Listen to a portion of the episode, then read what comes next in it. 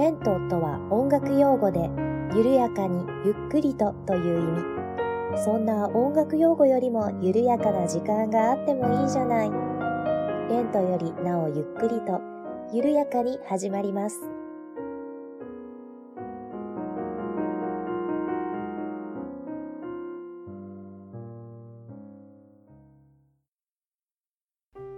にちは、八部九夫です。レントよりなおゆっくりと第19回目の配信です。どうぞよろしくお願いいたします。えー、9月に入りまして、八部九夫の住んでいる地域は、うん朝晩は少し涼しくなってきたかなという感じなんですが、日中がまだまだ暑くってバテております。皆様はいかがお過ごしでしょうか、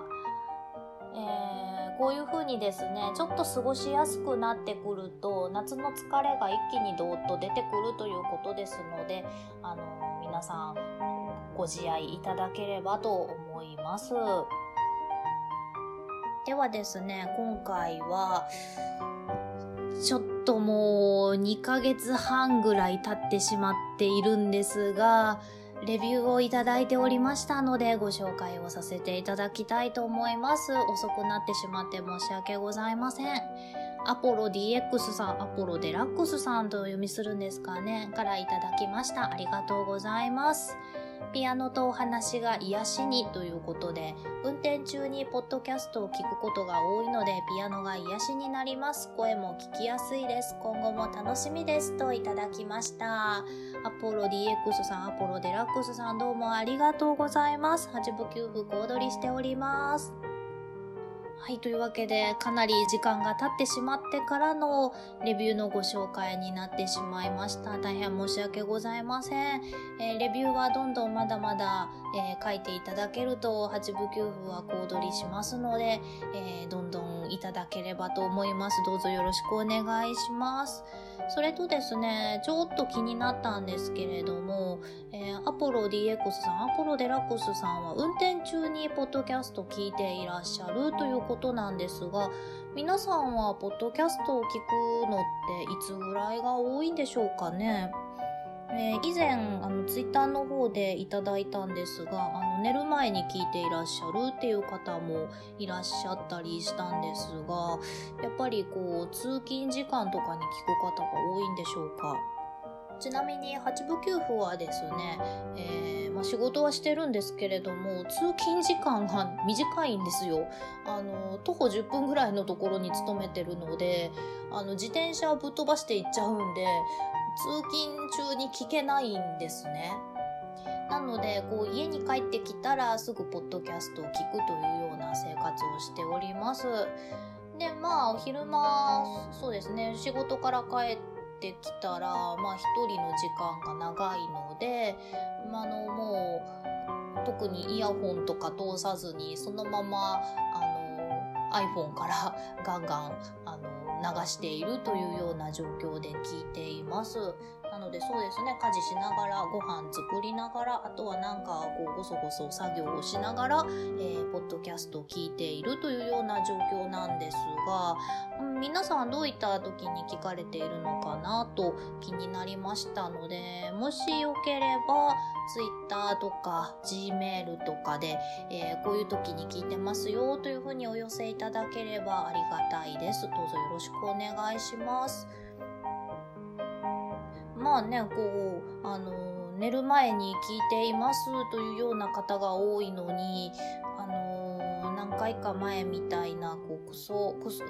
と、失礼いたしました。あの、ひどい男の人のお話とかをして、こう、あまり美しくない言葉遣いで、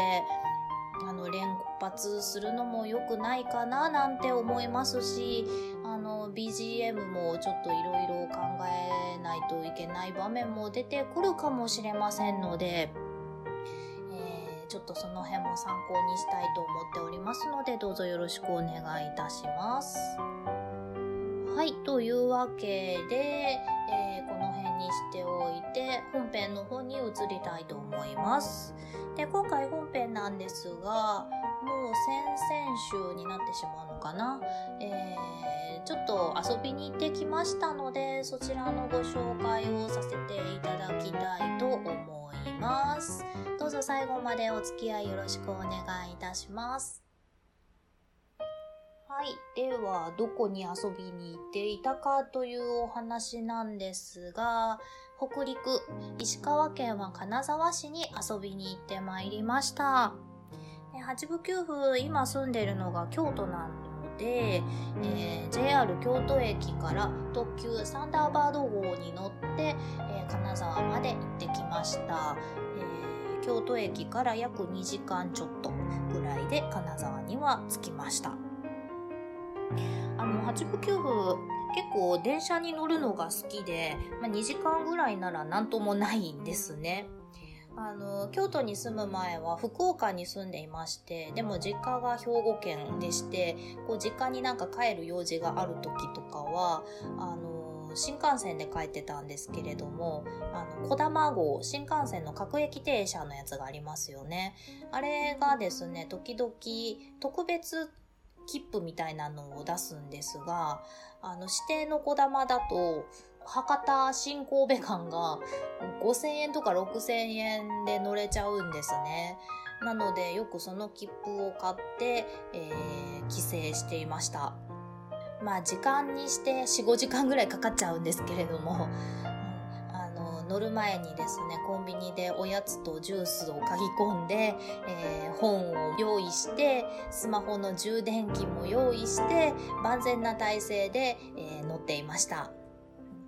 で、まあこうね、窓の外に映る景色をぼーっと眺めつつ、えー、うとうと居眠りをしつつ、おやつを食べつつ、本を読みつつ、えー、携帯をいじりつつ、と、まあ、贅沢な時間を過ごしていると、まあ、気がつけば4、5時間ぐらいあっという間に経っているという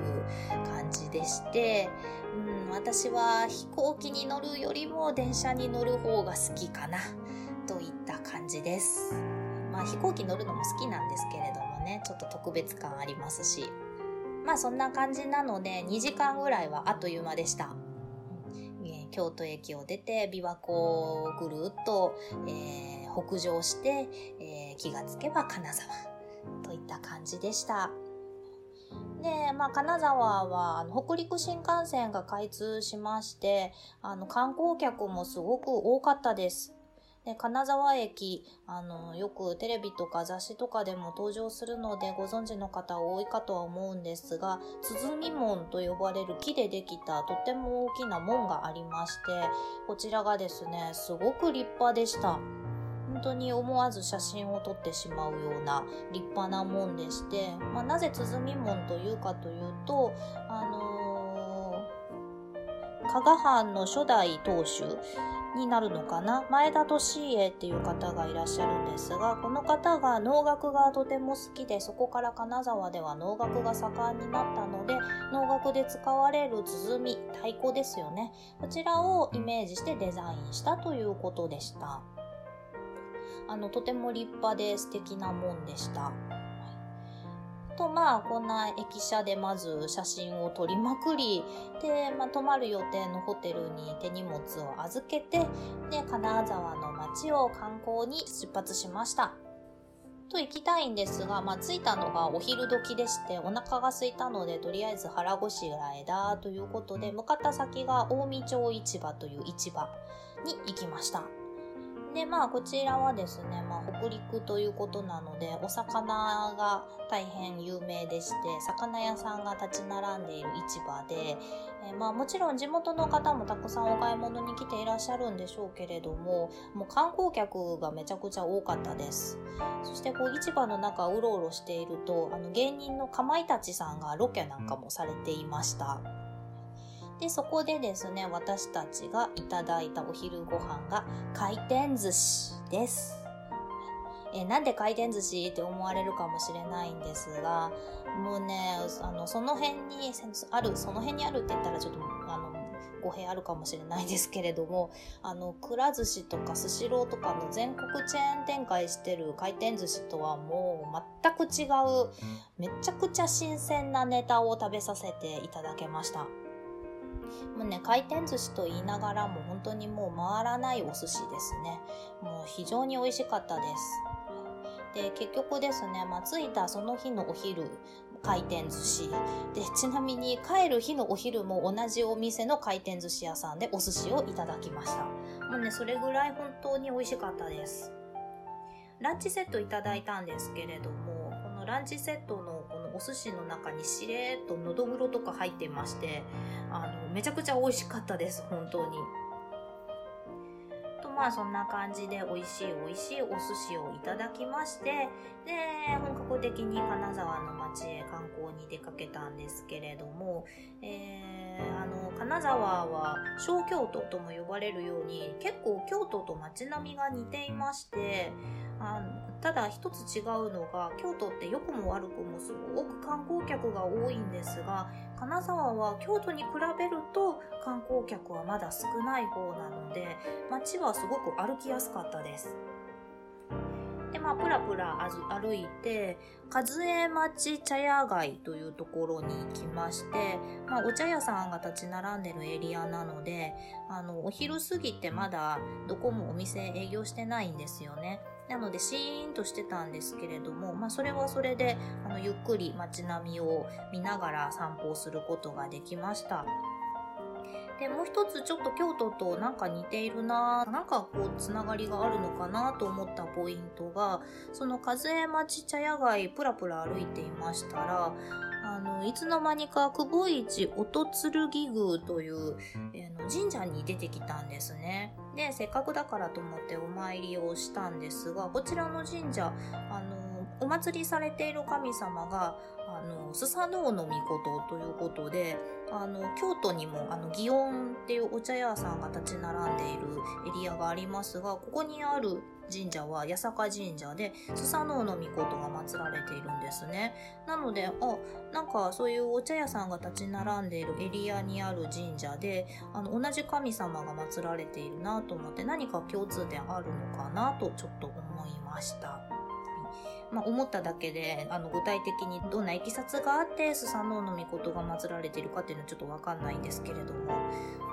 でも、ちゃっかりと御朱印もいただいてきました。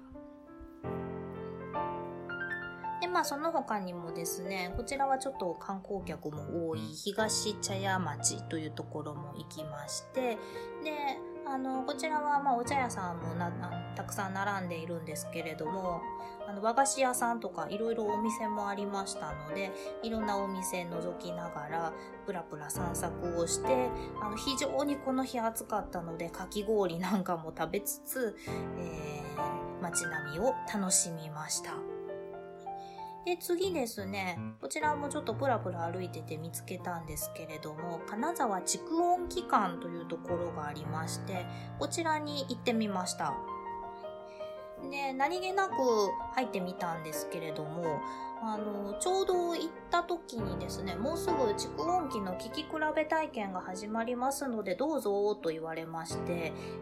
えー、参加してみました。するとこれがですね、思った以上に良かったんですよ、本当に。あの、もともとこの金沢蓄音機関っていろんな蓄音機が保存展示されているんですけれども、その聞き比べ体験で一番最初に聞かせていただいた蓄音機が、あの、エジソンが発明した蓄音機と同じものでして、あの、エジソンが発明した音というのを聞かせていただきました。あの、意外とはっきり綺麗な音がしまして、ちょっとびっくりしました。でも当時の人は私たちのびっくり以上にびっくりしたんだろうなと思ったんですけれども、本当に貴重なもの聞かせていただけたんだなというような感じでした。で、その他にもですね、あの、ビクターが一番最初に作った蓄音機とか、あと、ソニーの創業者が家で、あの、聞いていた蓄音機とか、あの、他にもですね、スピーカーの部分が鉄でできているもの、木でできているもの、または紙でできているものというような様々な蓄音機がありまして、あの、いろいろ聞き比べするのが本当に楽しかったです。あの、私のお好みは、あの、スピーカー部分が木でできている蓄音機なんですけれども、あの、意外と紙でできているスピーカーの蓄音機も、あの、すごくいい音がしていました。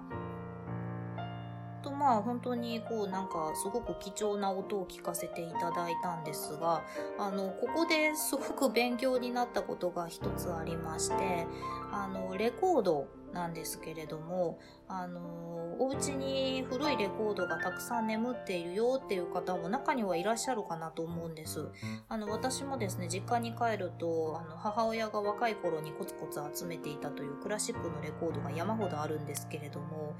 あの保存状態が悪かったりすると、レコードってすぐこう汚れがついてしまったり、または表面がカビてしまったりするんですよね。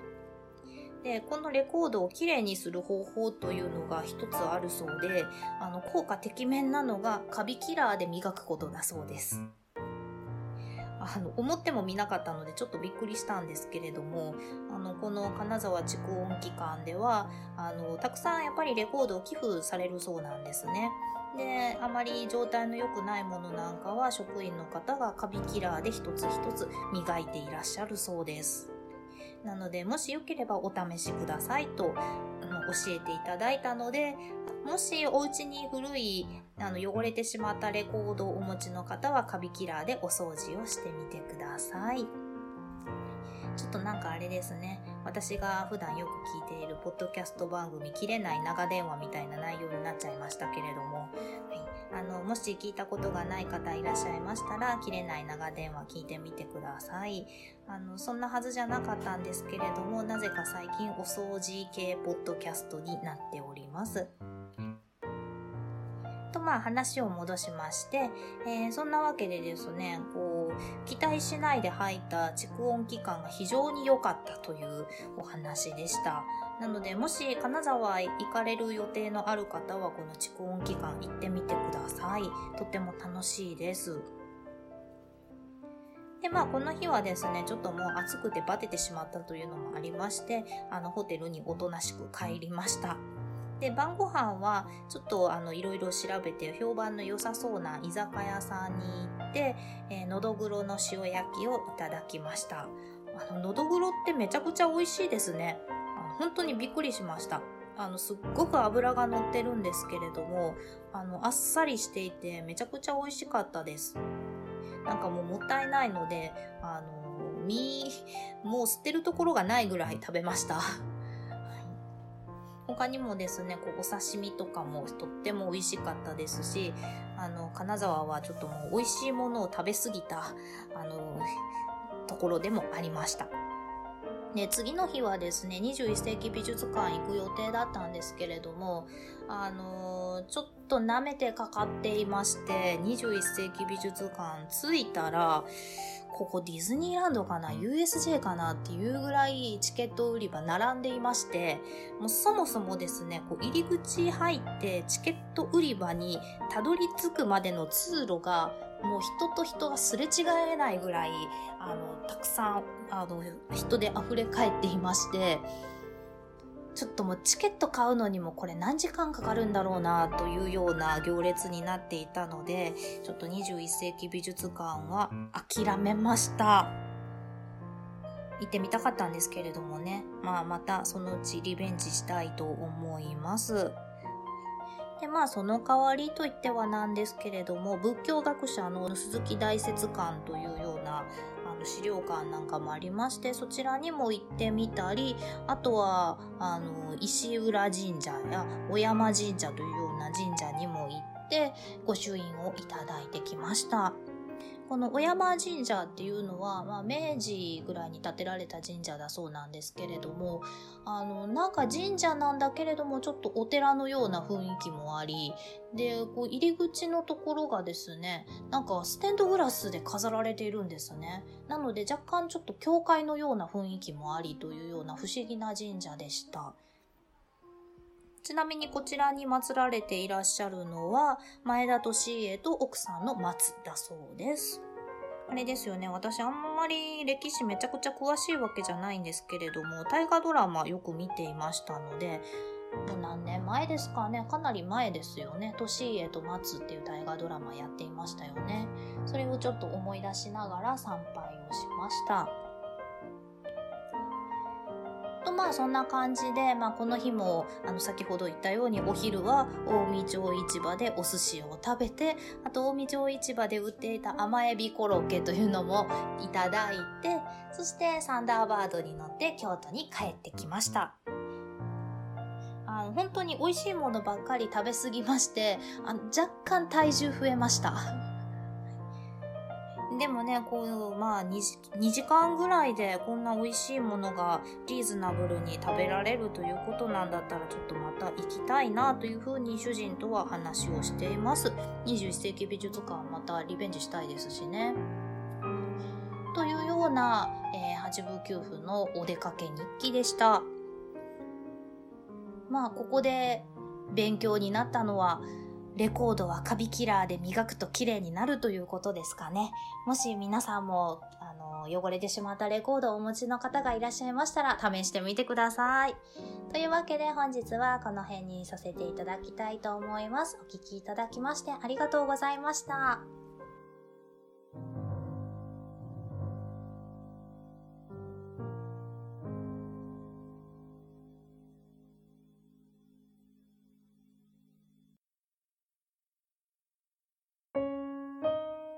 の番組では皆様からのお便りを募集しております。メールアドレスは、レントゆっくり、アットマーク、gmail.com、lento.yukkuri、アットマーク、gmail.com です。ツイッターは、アットマーク、レンクリでやっております。ハッシュタグは、ハッシュタグ、レンクリ。レンはカタカナ、クリはひらがなです。お便り、ツイート、DM などをいただけると、八部給付は小躍りをして喜びます。どうぞよろしくお願いいたします。では、次回またお会いしましょう。ごきげんよう。